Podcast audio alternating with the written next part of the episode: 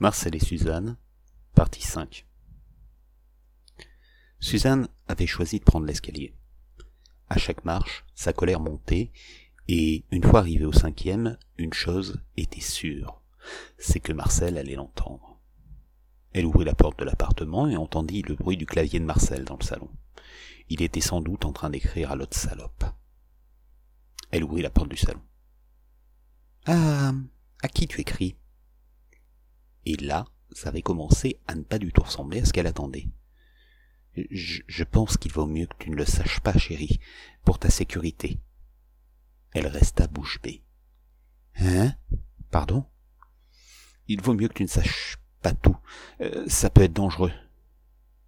Dangereux? Dangereux? Comment ça, dangereux? Tu crois qu'elle me fait peur, ta poule? Ma poule? De quoi tu parles? Cette fois-ci, il semblait déstabilisé. Elle avait repris le dessus dans la conversation. Je sais tout, Marcel. Tu as rencontré une femme sur le web et vous passez vos journées à échanger des messages. Ne mens pas, je le sais. J'ai bien vu que tu supprimais tous tes mails pour que je ne découvre pas les cochonneries que vous racontez. Hein? Ah, ah, mais, il n'y a pas de femme. Je, je, communique avec euh, Razorback 911. C'est pas une femme, c'est un homme.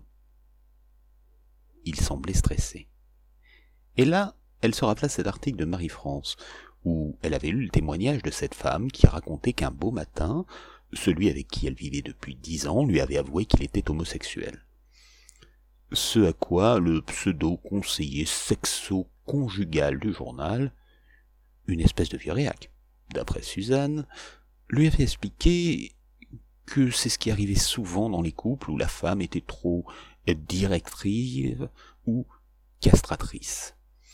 Et même si Suzanne pensait que chacun fait ce qu'il veut avec son cul, elle avait du mal à imaginer Marcel en train de faire son coming out.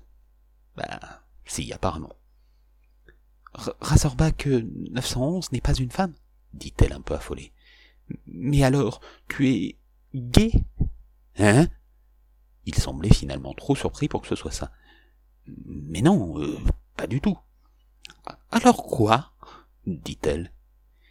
Et il lui expliqua les forces fascisantes qui le dérangeaient, les agences gouvernementales qui le photographiaient, la résistance numérique, dont Razorback 911 était membre, et qui l'aidait à éviter de se faire prendre. Il ajouta même deux trois autres trucs sur les sujets qui agitaient ses potes de Barjolande. Kennedy, les aliens, le 11 septembre et les anciens astronautes, il lui déballa tout depuis le début. Et là, c'est elle qui était sans voix. Ils étaient bien, tiens. Marcel, tu devrais respirer un peu et te détendre, dit-elle. Donc, si je résume, tu penses que des espions te surveillent à cause de tes engagements politiques? Euh, Oui, Poglov, mai 68, le syndicat, j'ai dû les énerver un peu trop. Voilà, voilà. Et donc un type de photographie tous les soirs? Euh, Ouais, un type d'une agence gouvernementale. Voilà, voilà. Tu ne te dis pas que tu en ajoutes un peu, non? C'est peut-être quelqu'un qui fait simplement des photos dans le quartier. Le soir Au moment où je ferme les volets? Tous les soirs? lui demanda-t-elle. Non, pas tous les soirs, parfois. Voilà, voilà. Et te dire que vous avez simplement les mêmes horaires? C'est ce qu'ils veulent essayer de me faire croire. Comment te dire? Vous étiez quand même quelques milliers à Poglov ou dans le Larzac. Et ne m'en veux pas, avec tes scores pitoyables au municipal de 83, tu dois pas faire peur grand monde au gouvernement. Il la regarda, surpris.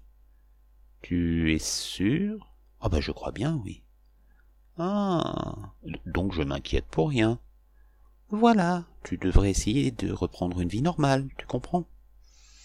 Oui, oui, j'ai compris. Ils t'ont retourné. Retourné pour que tu me fasses croire que je suis en sécurité, c'est ça?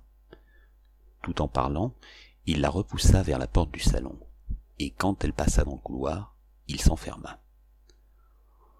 Bon, Bah on est bien, se dit Suzanne. On est bien. Ah, je suis pas cocu, hein. mais lui, il est complètement barjot et parano en plus. Et elle alla téléphoner au docteur Leroy.